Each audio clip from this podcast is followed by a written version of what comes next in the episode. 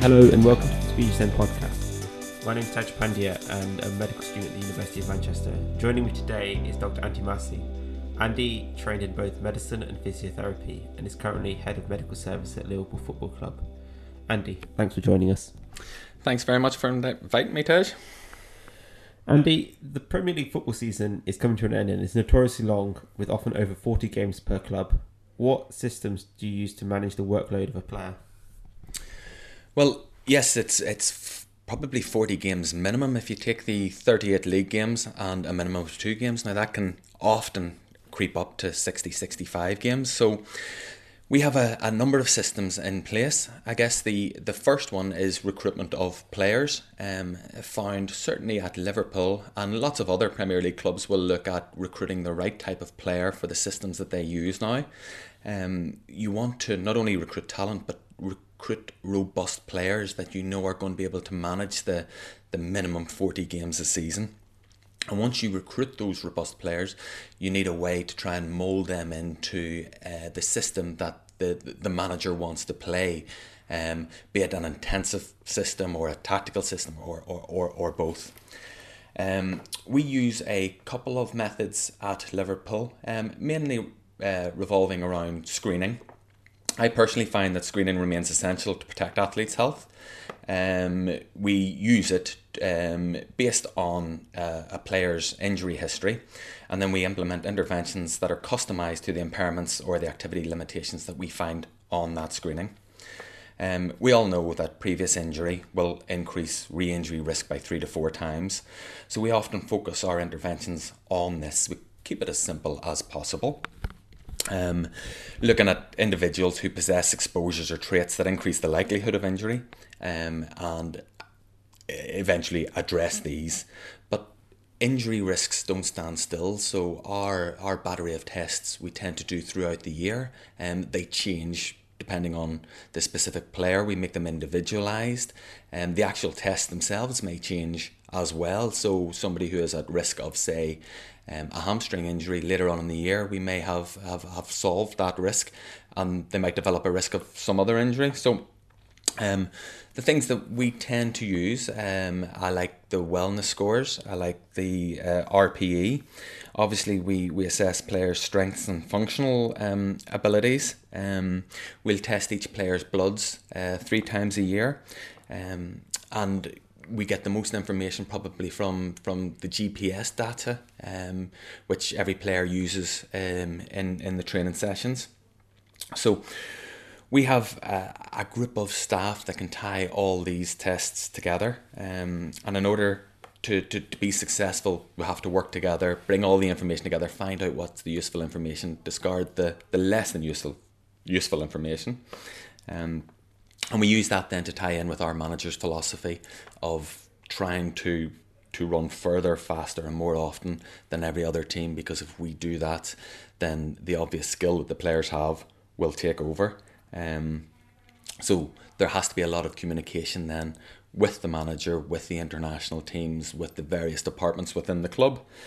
Um, we need to constantly evaluate the best recovery strategies um, and be that the supplementation that we give to the players um, thinking about when we take players away on warm weather training whether the benefits of that training will outweigh the travel that we have to do on it. When the players can have days off um, would a day off be of more benefit than a tactical session? Um, and again that's all in, in, in association with, with the coach and the, and the managing team um, so yeah, I guess a lot of the strategies that we have, we want them to be functional, we want them to be purposeful, and we don't just want to do them for the sake of of ticking a box. I'm going to move on to about talking about players during during a game, and often what we miss in football is the replacement player, the substitute player, and how do you manage them differently with regards to their nutrition and their workload, regardless of whether they play or not. Well, we work a lot with our, our fitness department and our nutritionalist on that. So, um, you know, t- technically we try and give everybody a stimulus. If if they haven't played in the match, we'll give them a stimulus on the, the, the match day plus one that is intended to replicate what the players in the match did. Now, having said that, if you bring a player and expect him to play 60 matches in a season, you do run the risk of fatigue. So we also have to, to you know, to be aware that a season is long and it's heavy. So sometimes players might need more of a rest than others. Um, and like how we look at that in the previous answer, um, we can use that and just individualize it for for each particular player. Now, replacing players or, or substituting them or, or limiting their match minutes um, at our club is, is, is purely a tactical decision. That's something that, that the, the, the, the gaffer deals with, you know, unless somebody is injured. And I often find it difficult going to a manager and saying such and such a player is only fit to play for 45 minutes or 60 minutes. You know, it always seems that that supposed minute is, is, is a nice round number, like 45 minutes. Um, and quite rightly, our manager will come back and say, well, why are you picking 45 minutes? Why is it not 90? Why is it not 60? And it's very difficult to rationalize that sometimes. So we try and keep things as simple as possible. Whenever I speak to the manager, it's, you know, is the player fit or not fit? Um, if he's not fit, then we have to say, well, is it in his best interest to play? Is it in the team's best interest to play? And if that answer is yes, it is, then it's about giving the manager as much of the pertinent information so that he can make a decision on whether this is going to affect his game plan. Um, I think one of the interesting things that you know we've mentioned about replacement players, and it's probably um, a good time to mention it or, or, or get the publicity for it, is replacing players around around head injuries. Um, we find at the moment that there's a lot of focus on on managing managing head injuries correctly. Um, now, doctors aren't supposed to be influenced by external pressures, um, and I always stick to the mantra: if in doubt, sit them out. Um, but we also have a big match coming up, um, and I just think the, the the replacement side of things for head injuries at the moment in football is suboptimal. Um, I will hate to be the uh, the doctor who's in the position in a, in a in a cup final whenever we've used all our substitutes, and I have to make a decision to bring a player off. Now, I shouldn't be influenced by that, but I just feel feel football as a governing body at the moment are failing protecting doctors and failing protecting players because we're having to discuss this. Obviously, the right answer is if you suspect concussion, the player comes off. But I think we've got to put a lot of um, pressure on rule makers um, to protect us as medical staff, to protect players, um, and look at the the, the adding in a, a concussion replacement. Um, say no doctor that I know wants to be in the spotlight, and as soon as there's a head injury, both the doctor and the player are thrown into the spotlight. Um, and I think we've got to look at ways to try and try and protect both the players and the doctors. Um, thanks for that. I think the BJSM community will echo your thoughts around sort of head injuries and the difficulties managing them in football. Uh, following on from that, the Premier League paid out over 175 million pounds in wages last year um, how does that sort of influence your decision making and your relationship with players? That's actually a really good question. Um, working in sport is difficult for a number of reasons. Um, my first overriding priority is always to the players and their well-being. Um, I'm a doctor, so it's my duty to put the players first. Now, does this mean do I pull them out whenever they have any type of injury? No, it doesn't, because I wouldn't be very good at my job if it was. Um, you always hear the the um, the saying about first do no harm, and I actually don't think that applies to sports medicine. Um, because if that was the case, I would never be able to give simple analgesia before a match. Um, I wouldn't give nerve blocks to get people through, um, say, um, a, a, a, a, fractured toe um, or a broken rib. Um, I take my responsibilities as a doctor very seriously and I'm very open about my decision making. Um, and I regu- regularly talk to other doctors whenever we have ethical grey areas. But as I say, I don't subscribe to this first do no harm. I prefer to explain it um, with regards risk and benefit um, and try and help a player decide what is best. Um, not only in, in the current situation, but financially and for the rest of their career.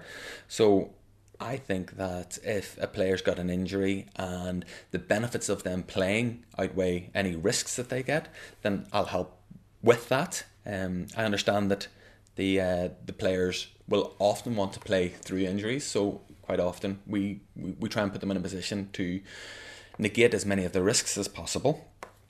However, having said all that, I get paid by the club, so I have to have an understanding that the club wants success. Um, so the question is, you know, do the benefits outweigh the risk of the player, and is the manager happy with any potential impact on the function of the player and the team?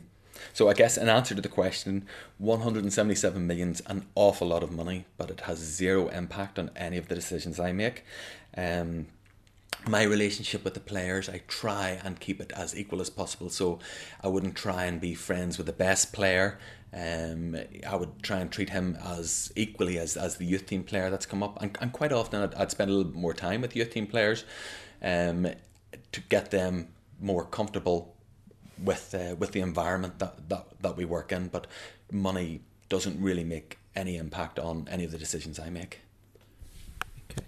So we'll go through a, a simple case. So if a player came into you with, a, say, a grade two rectus femoris injury, how would you approach the management for this player?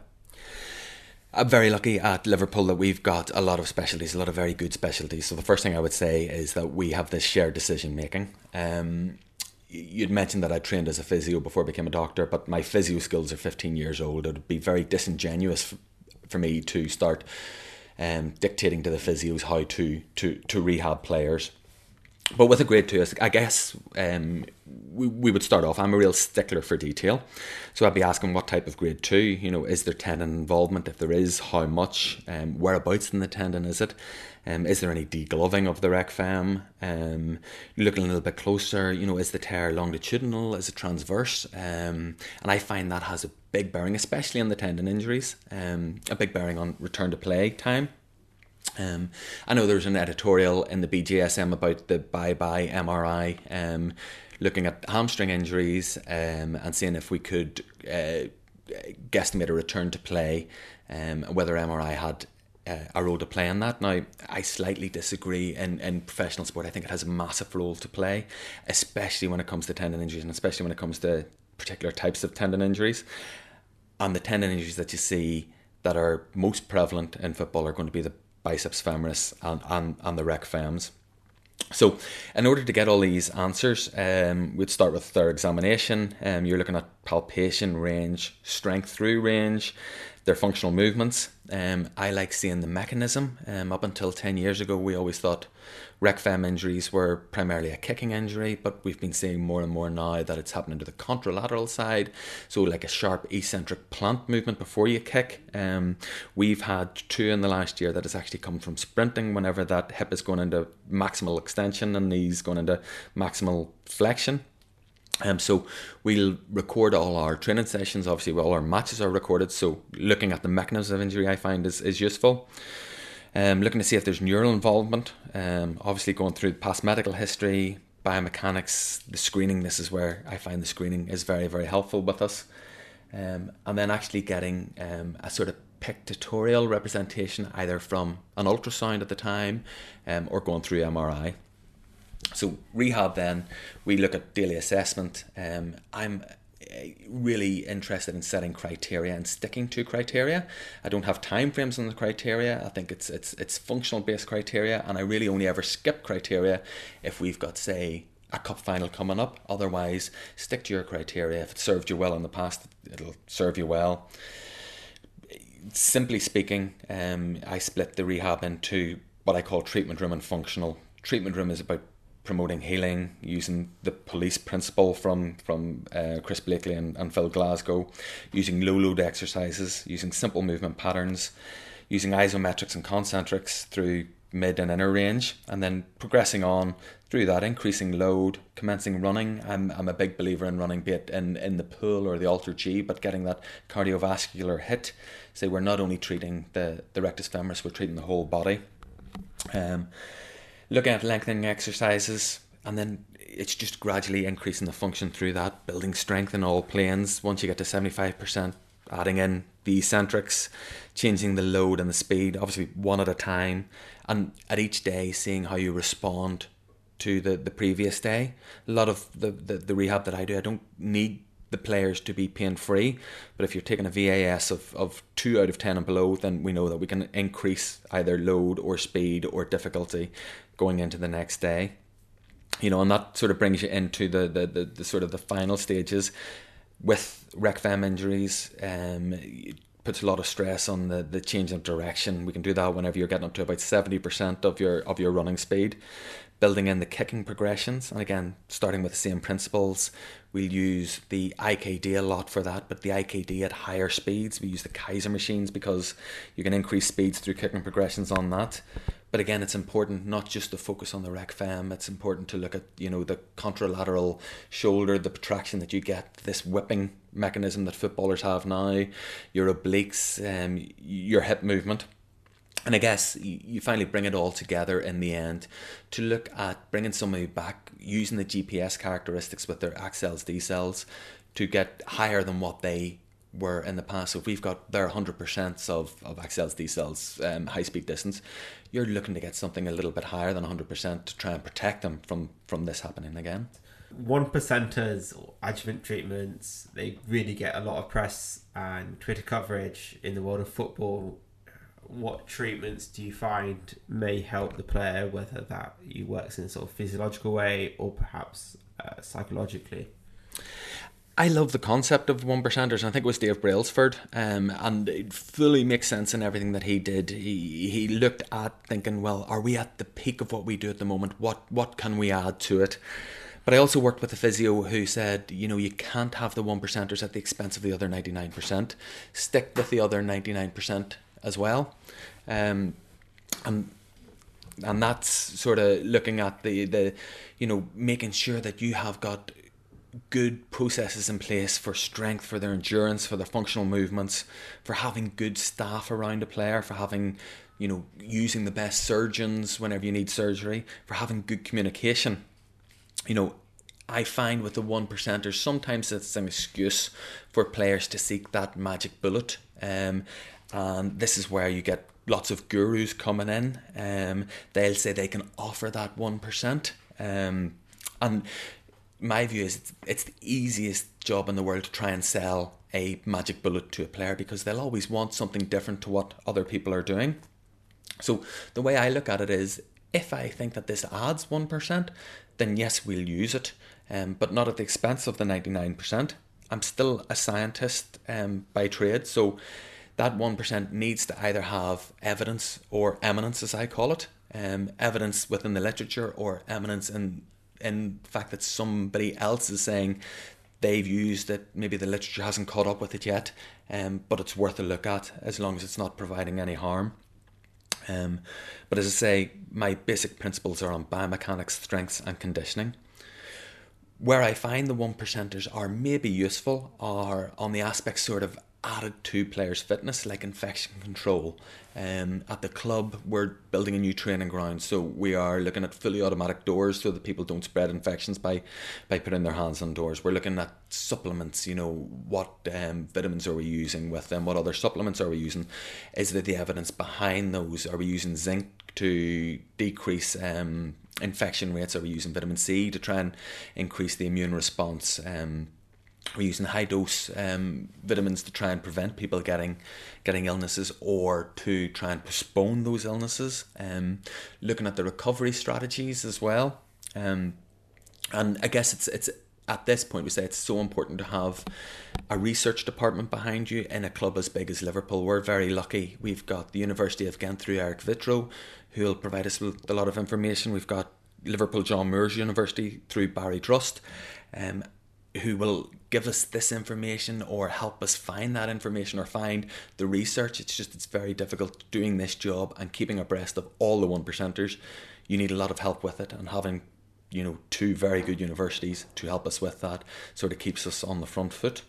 We're going to move on to talking about retiring. Uh, it's been talked about a lot recently, and transitioning into retirement is often described by players as very difficult what systems do you have in place from a medical point of view to manage the retiring player? this is something that um, came up maybe about six months ago. I was reading, I think it was in the BJSM as well, uh, reading about this. And I'll be honest, I never really thought of it that much before I read that article. And I think it's something that uh, the, the importance of it cannot be overstated. Looking back, I don't think I've ever had a player, certainly at Liverpool, I don't think I've ever had a player who has retired. Um, but if and when that does happen, I just think uh, an next health examination is, is, is essential for the player. We collect so much useful medical data, be it cardiac screens, uh, concussion histories, surgical histories, even mental health histories and medications. And I think it's unfair to give a player just a complete you know four or five files of medical notes through their through, that they've gathered through their through their playing career. I think this has to be packaged in a way that they understand it, um, and I think the follow up once somebody retires is um, is essential. Now, be that that the the clubs they've played for have a duty of care to them, or be it that the union that they subscribe to, you know, the the, the PFA look to maybe employ doctors to try and help with this. I just think information to players is vital. I think that has to be in a very simple way, and I think we have to look at ways that we try and continue the care so that for the players once they retire, so that they know how to deal with the, the you know the inevitable osteoarthritic changes. They know how to deal with the possible um, mental health issues. They know how to deal with the the the the, the, the possible uh, chronic traumatic encephalopathy or any any sort of disease or impairment that football has caused, they know what signs to look for and how and where to get help. I think as as medical professionals, it's a we have a duty of care. As employee employers, the clubs have a duty of care, and certainly as a union who are working in the best interests of players, they all have a, a, a, a duty of care. Finally, to talk about the, the younger people who might be listening to this, early career professionals, uh, what sort of tips would you give them to want to work in football? what sort of mistakes do people often make, things like that. I remember just as I was finishing off physio, I wrote to all 92 professional clubs um, asking could I come in or would they have any jobs, could I work shadow, could I volunteer. Now, 88, 88 of them didn't reply. Three of them sent me a reply saying no, and one of the 92 said, yeah, come on in um, and have a look around.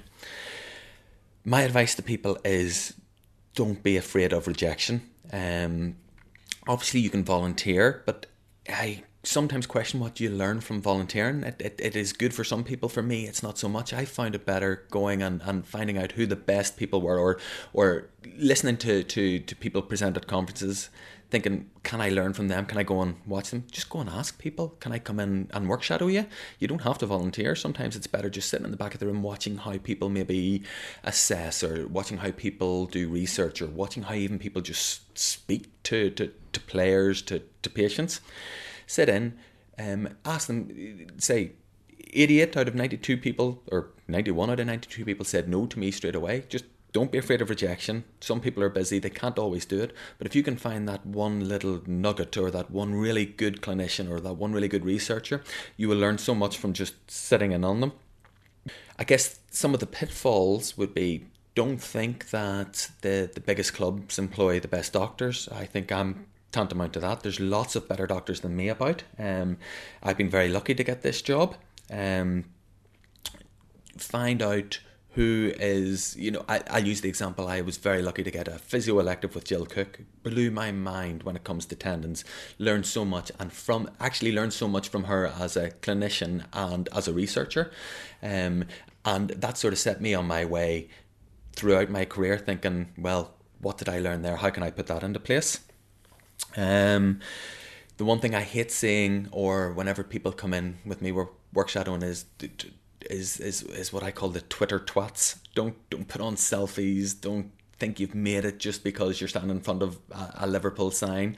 Stay humble with it. Um, it's the humble doctors, the humble physios who I think um, make it. It's the nice people. It's the it's the helpful people. I'll still name you know five, six, seven other Premier League doctors who I think are absolutely fantastic people, and they're the ones that I'll still phone up for advice. Um, and they're all nice people. Um, I guess generally be nice, be a team player, help out as much as you can.